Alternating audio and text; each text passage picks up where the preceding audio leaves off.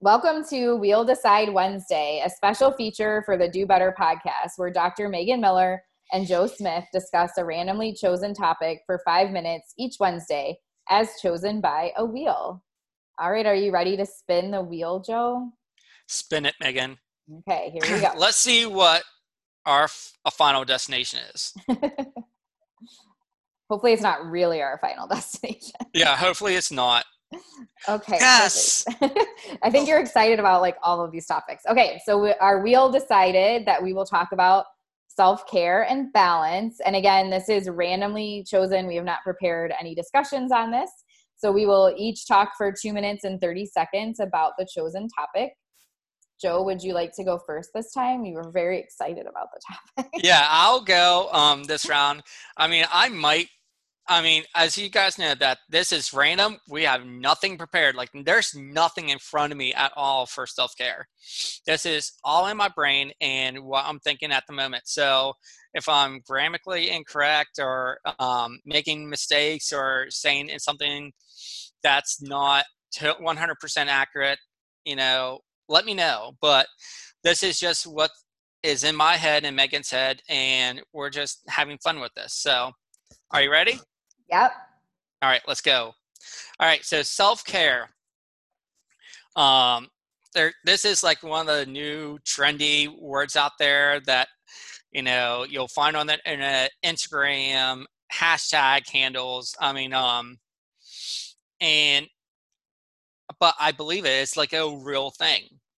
I think it's a great movement too, just because we are working ourselves um, to death, and I, I am one that I'm I'm one to talk to because I I am a hustler. I mean I I have like um, two jobs, and I have a wife, and then I like to cook, and I have to do all these things within the week, and it's really difficult at times. You work out and yeah, I mean like and the dog too, you know. Um, but it makes life interesting. But I do make sure that I try my best at um, giving myself some downtime or self care time. So like some self care times for me is like going, I mean, working out in my um, garage gym, um, reading, playing a video game, spending time with my wife.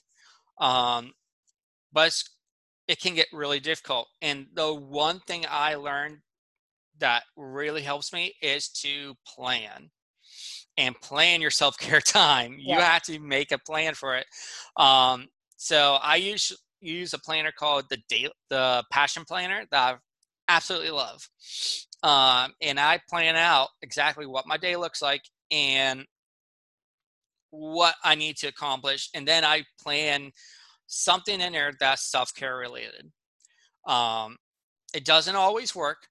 It, I fell. I mean, but um, it happens. And I one of the things that I learned, Megan, is you know you do something like you use your use your skills that, as a B, uh, that you learned as a BCBA, the Premack principle. I tried to do something that's you know I don't want to do, but I get it, uh, do it first, and then I get to do that self care time. Yeah. Or I also um almost done but um, but I also also um, had to change my habits, and the one way best ways of doing that is just um, just to create small habits that after a while will end up to be a bigger habit.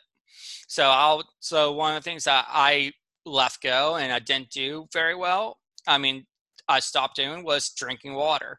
So I set a goal of drinking 12 ounces every day. And then I increased that. Now I'm drinking 64 ounces of water a day. Yay. Yay. so, all right, that's my time. All right, perfect. I love all the different examples that you gave. All right. Thank you. So here's mine. Um, I definitely like had zero self care. Um, I think there's another topic on the life cycle of a behavior analyst that'll touch on this too. But um, I it's the same as what you were saying that planning piece is really important um, it, and then of course there's this like okay but when do you have time to plan like you're so busy um yeah. but that is i mean that is the biggest part like there's certain things that i know um help me stay balanced um cliche but getting my massages but that's partially yeah. because i get migraines so massage i have a chiropractor it's th- those are both weekly things and i just those get scheduled every week there's no mm-hmm. excuse mm-hmm. of like oh i'm not going to have time like other things have to get scheduled around those those are two things that i do i know my limits now in terms of like i used to try to you know i would have i have these lovely to-do lists and i would if there were things on the to-do list i just felt like i had to work on getting those done by by the end of the day. And then so i might work until like 11 or 12 o'clock at night on stuff. But guess what? It doesn't end.